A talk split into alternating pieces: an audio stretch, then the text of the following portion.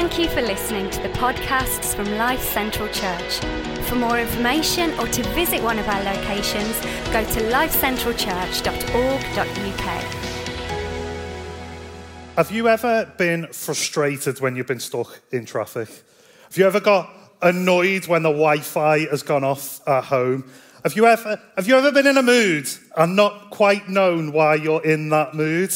Are you the kind of person that struggles to let go and let other people do tasks that you're used to doing yourself? Are you the kind of person that gets frustrated and mutters to yourself, if I want something doing, I better do it myself?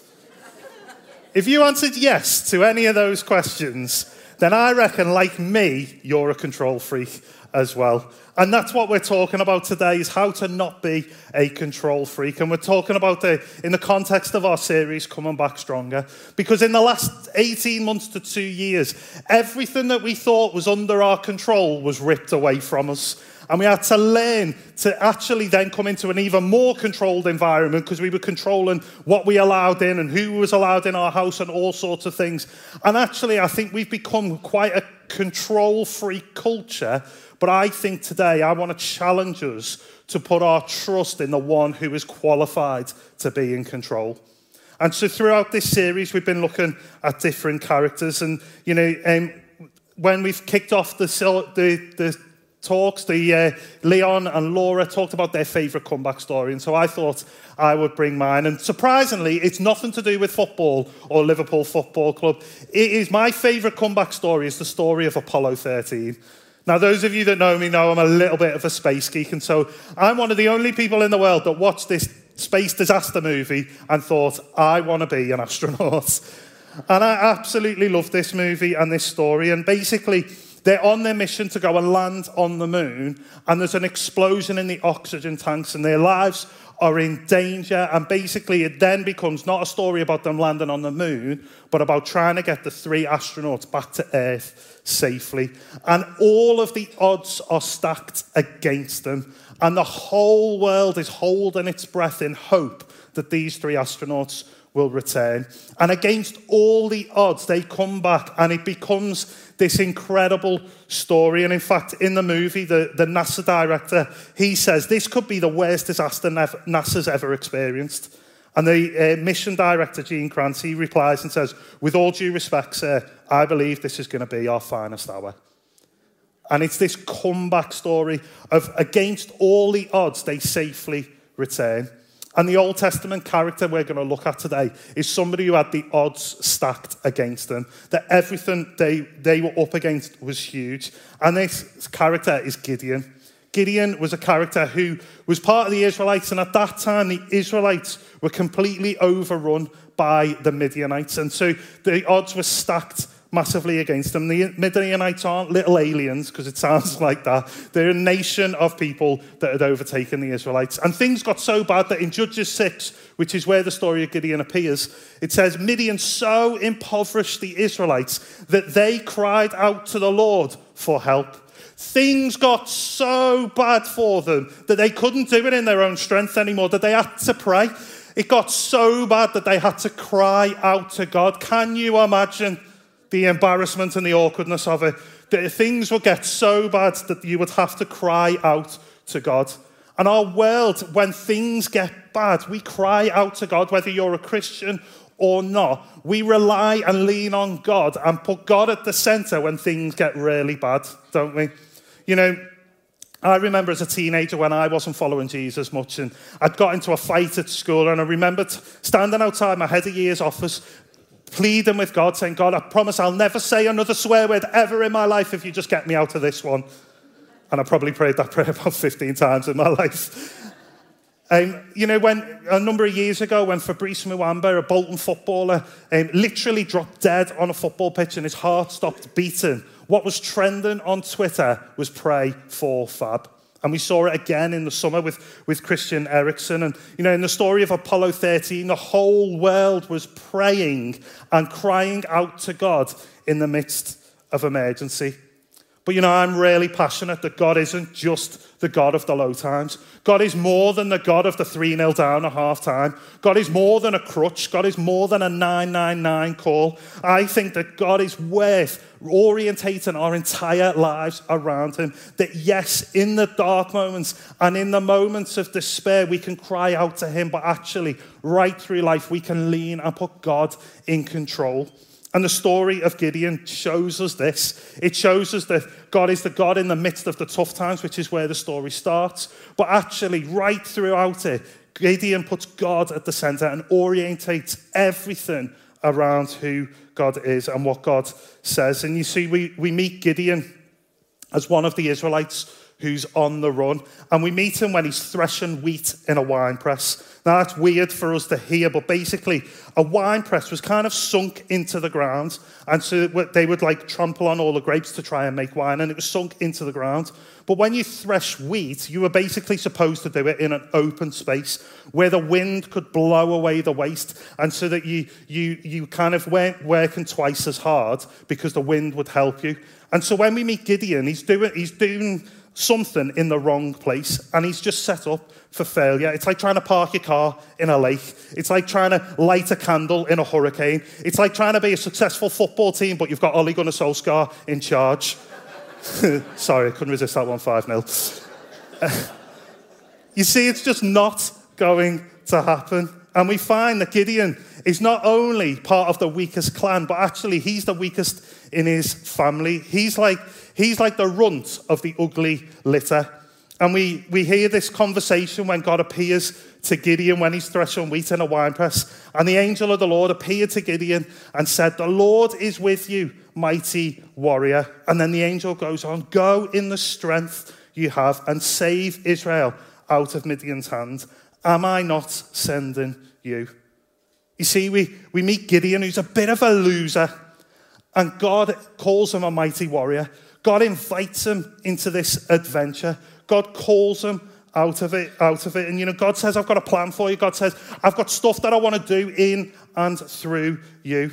And you know, in this series, we've looked at Moses, who was adopted, but then he was given in, brought, like, brought into a family of privilege and had everything he could want growing up. We saw Ruth, who God used, and despite the fact that, that she was a woman in those times, that was, that was seen as insignificant, but God used her. And here, Gideon, we meet as a little bit of a loser, and God says, You're a mighty warrior. And I want to lay it out from the start that no matter your background, no matter your past, no matter your job, no matter your level of income, no matter your sexuality, no matter your race, no matter your gender, no matter your political experience and leaning, or no matter your religious experience, God wants to do incredible things in and through you. God is inviting you into adventure. God invites each and every one of us to know what it's like to experience a life that's fully devoted to Him. And so, whether you're on cloud nine this morning or you're down in the depths of despair, God says, I want to invite you into adventure. God invites you to, to experience this uh, journey with Him. And you know, it starts with surrender. Gideon knew that he couldn't just go and do it in his own strength, but he, he, it started with him surrendering to who God said he was. And it starts with surrender for us, is that when we surrender our lives and say, God, I, I don't want, just want your bolt on help in this moment, but I want to orientate my life around you. That's when he begins to come back stronger. And you know, if we're going to become and grow to be the people that God has called us to be, then we need to surrender to the one who's qualified to be in control. And you see, I've got this phrase that I want you to remember, and it's, and it's this, it's coming up across it here, not on there. and it says this it says, You can have control or you can have growth, but you can't have both. See, you can control everything and make sure everything's all right, or you can let go and grow, but you can't do both at the same time. And God leads Gideon on this incredible adventure, which we're going to see. He wins an amazing victory against the odds with just 300 men. And you see, if we're gonna if we're gonna come back stronger, we need to learn from Gideon of what it means to orientate all of our lives around him and allow God to work through us. And so we're gonna learn from Gideon how not to be a control freak. And the first thing that we need to learn is we need to learn to listen. I want to encourage you to begin to build your confidence in what God might be saying to you and to us. And you could easily put into practice a little bit of crazy off the back of this.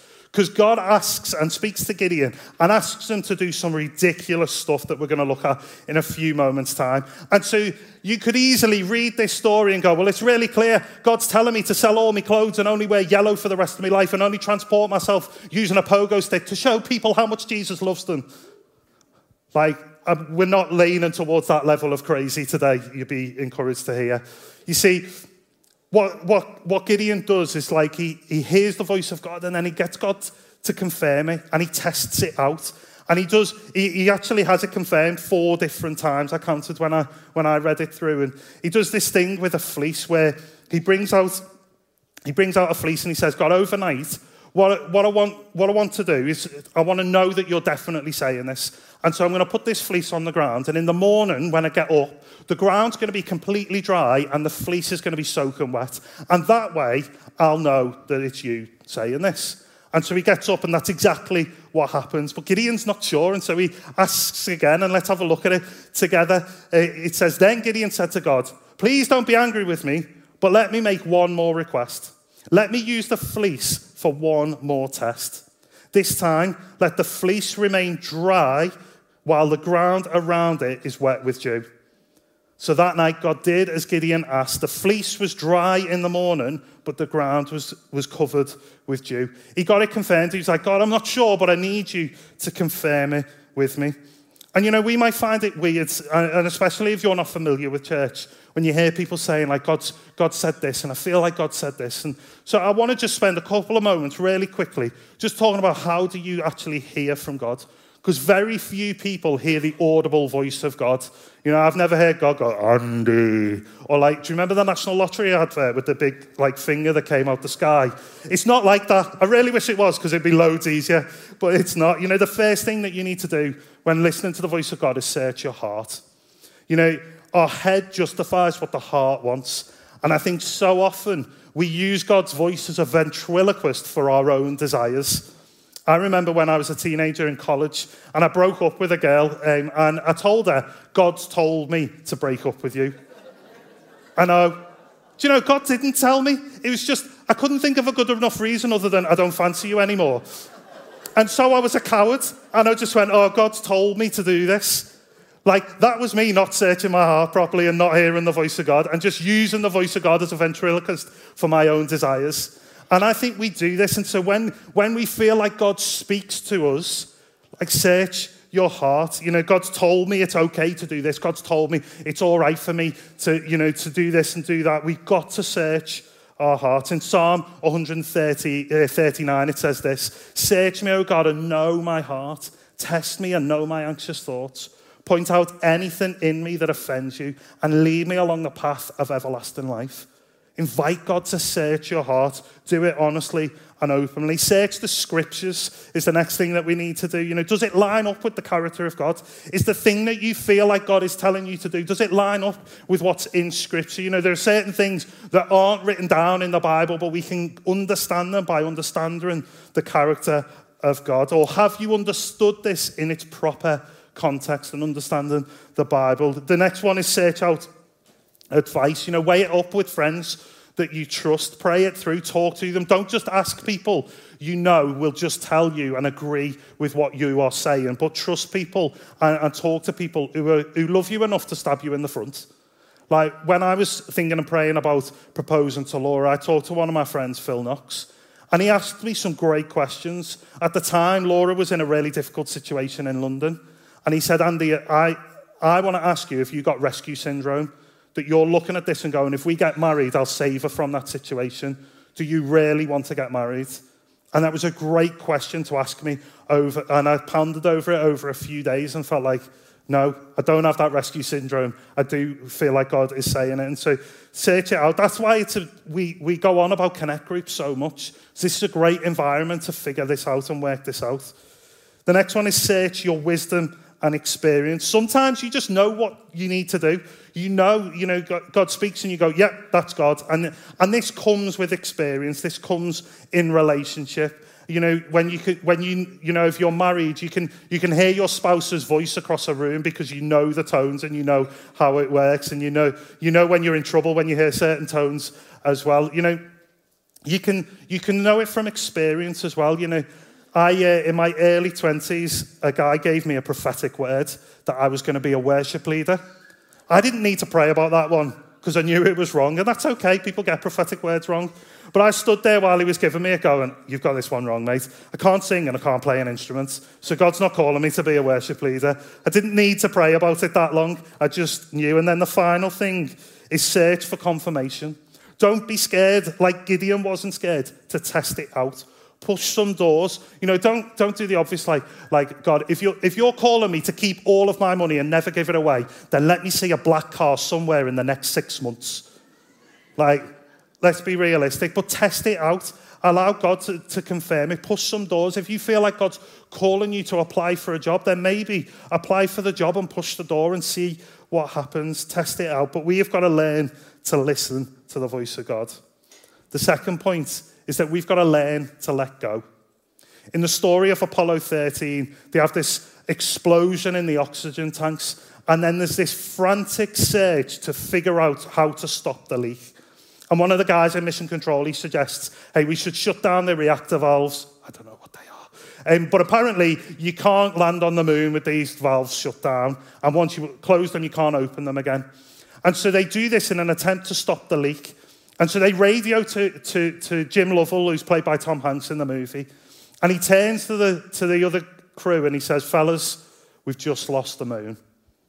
And you know, they knew in order to stay alive, in order to take hold of their safety, they had to let go of the thing that they were aiming for in the first place.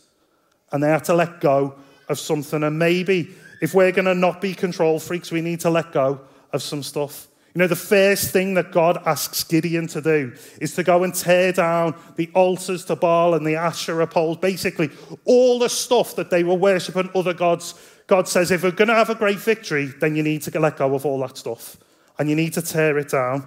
And you know, if you're going to be fully devoted to God, maybe there's some stuff that you need to let go of.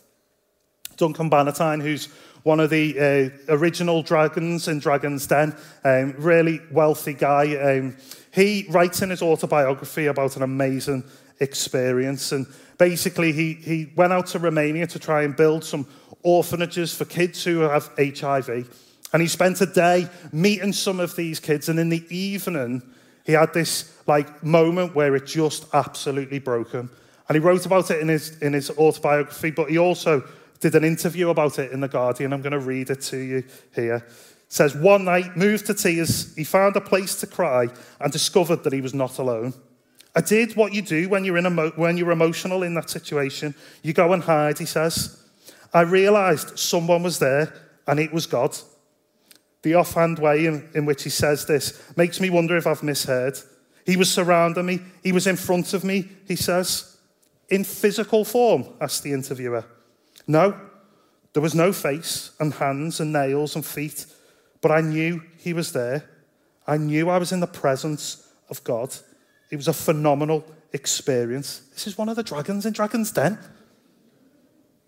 He said to me, Be a new age Christian. And so I thought about it. And I said, No. I want to continue being selfish and doing my own thing. So, no, thank you. And so negotiations with God were concluded. Wow. Isn't that heartbreaking? That's powerful. He's in the presence of God, knowing that he's being called to something higher and greater, and he goes, I can't let go of that money stuff, you know. And I'm not making a comment about him because I've seen some tweets recently where he talks about his Christian faith. So maybe God's appeared to him again and revealed himself to, to him again. But that sense of this is great, but I'm not willing to let go of that.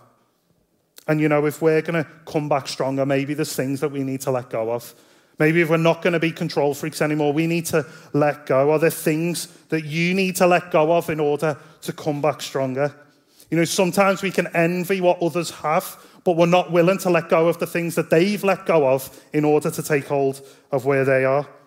You know, Jesus calls us to take up our cross daily. He doesn't call us to live a comfortable, convenient faith. He says to us that narrow is the gate. He promises that we will have trouble. He, pro- he challenges people to sell all of their belongings. Jesus doesn't call us to a comfortable life where we keep hold of everything.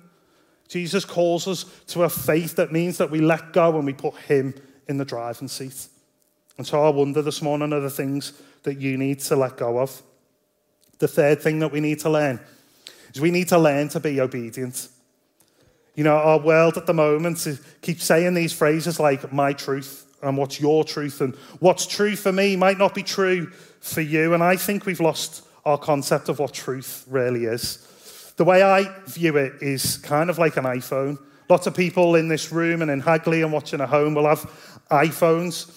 And all of our iPhones will look different because we all, we'll all download different apps, we'll all have different backgrounds. But there are certain things that Apple don't let you delete, like stocks. Why won't Apple let me delete the stocks app? Like, I work for a church, I don't need to know how the footsie's doing today. But you see, Apple is the ultimate authority on my phone. And so if I, if I want an iPhone, then Apple says I have to have stocks on my phone. And you know, there are certain elements of our lives and our walk with Jesus that are subjective. You know, I'm not called to work in the place that you're called to be. I'm not called to be in the school or the college that you're called to be. I'm called to be here doing what I do here. But you know, all of us, we're all called to love people. We're all called to, to love people and love God. And you know, there are things that are in the Bible that I wish weren't there because it'd be loads easier, but they are there. And so I choose, or I try to choose, to be obedient. And God, uh, Gideon has to show intense obedience to God in this story. Because God asks him to do ridiculous things. He's facing an army of millions, and God keeps saying there's too many men in the army, and he keeps cutting it down. And it comes to this moment where he says, Right, there's still too many people in the army. And I'm sure Gideon's going, Hang on a minute. There's, there's like loads of them and hardly any of us. How can you think that there's too many? But he says, We're going to go down and have a drink. And basically, anybody, anybody who, who scoops the water out of the river and laps it up out of their hands, you're going to keep them in the army. Anybody who does anything else and like get, you know, gets all involved and puts their face down, you, you're going to get, get rid of them and they're going to go home. Doesn't make any sense.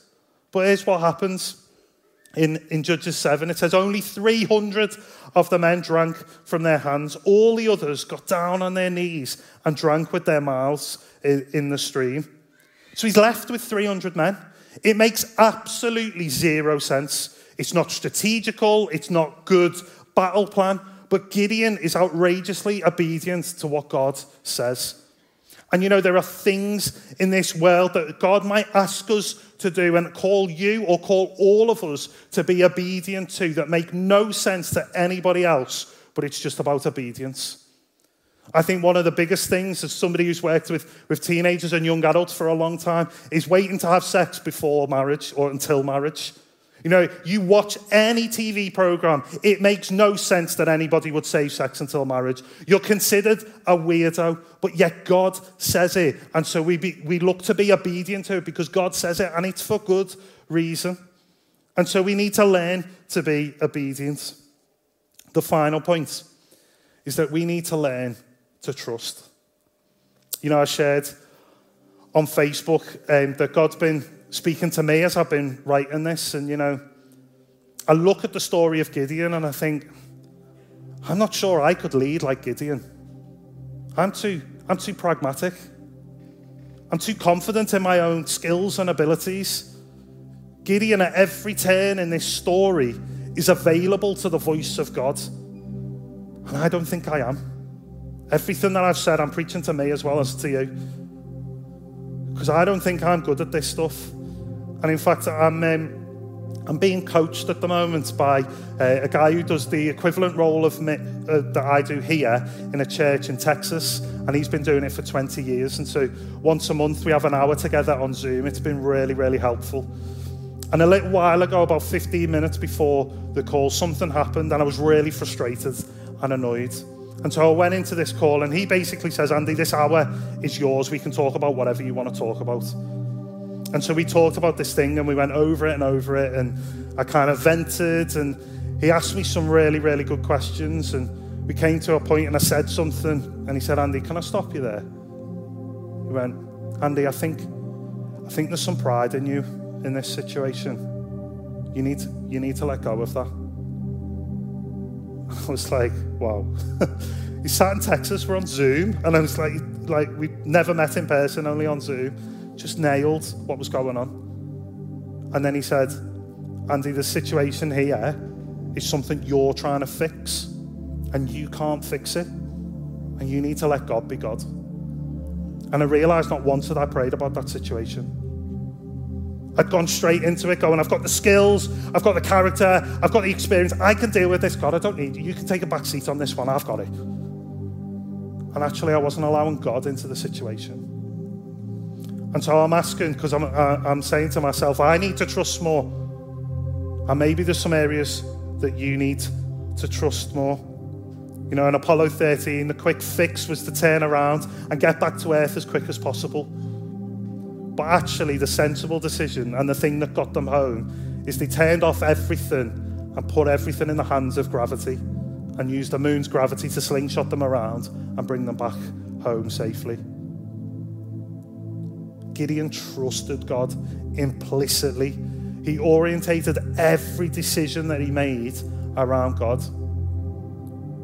And so I wonder where do you need to let God be God? Where do you need to stop trying to fix it? Whether you need to stop bringing your skills and experience and just say, God, I need you to be in this situation. I'm giving this to you. I can't change their mind for them. I can't solve this problem, but God, I know that you can. I'm releasing this to you. Maybe it's a work situation. Maybe it's a situation with your kids or your wider family. Maybe it's your neighbours or a health situation. I don't know what it might be. But where do you need to learn to trust? Because here's the thing sometimes we say with our mouths that we trust God and we'll sing about it, but our actions say that we don't trust in God. We say we believe that Jesus can do all this stuff, but our actions are those of somebody that doesn't believe. I know I'm guilty of that a lot. And so I want to give us an opportunity to respond. So, here in the room, and, and Hagley, I want to invite you to stand to your feet. And um, we're going to respond to what God might be saying to each of us. You know, in the, in the late 90s, a, a youth festival, a Christian youth festival, was emerging called Soul Survivor. And in their church, um, they felt like they kind of got off script a little bit and got off the point and, and were missing the point of singing and it had become all kind of routine and stuff. And so they felt like God say, I don't want you to sing for a season. Like, talk about being obedient to God on something that doesn't make sense. Like, imagine you came here this morning and we went, We're not singing today. Wouldn't make sense, would it? But these guys, they, they, they were obedient to God. And then coming out of this season, their, their worship leader at the time, Matt Redman, he wrote a song called The Heart of Worship. And it was all about coming back because it says, it says, I'm coming back to the heart of worship. And it's all about you, Jesus. I'm sorry, Lord, for the things that I've made it, but it's all about you. And so we're going to use this song to respond and say, God, I'm coming back to the heart of worship, to the heart of what it means to follow you. I'm coming back stronger and I'm doing it in a way that I'm going to lean on you, that it's all about you. It's not about my skills and abilities but it's about you and how good you are. And so, where do you need to pay more attention to the voice of God in your life? Where do you need to let go and tear down things that have been holding you back? Where do you need to say sorry and repent of maybe something in your life that you've been disobedient to God on? Or where do you just need to trust and say, God, I can't do it, but I know you can. I'm not a savior, but I know you are. And so, Lord, I pray as we respond now, as we pay attention to what your voice might be saying, God, I pray that we might do real business with you in the next few minutes. God, I pray for the people in the room, in Hagley, and watching online. I pray that you would come and you would meet with us now by the power of your Spirit. And God, that that we might go out of here not as great wet men and women of God, but men and women of a great God. And so, Lord, I pray that you would meet with us and that you would speak to us and challenge us and shape us. We pray in your mighty name. Amen. Let's sing together, guys.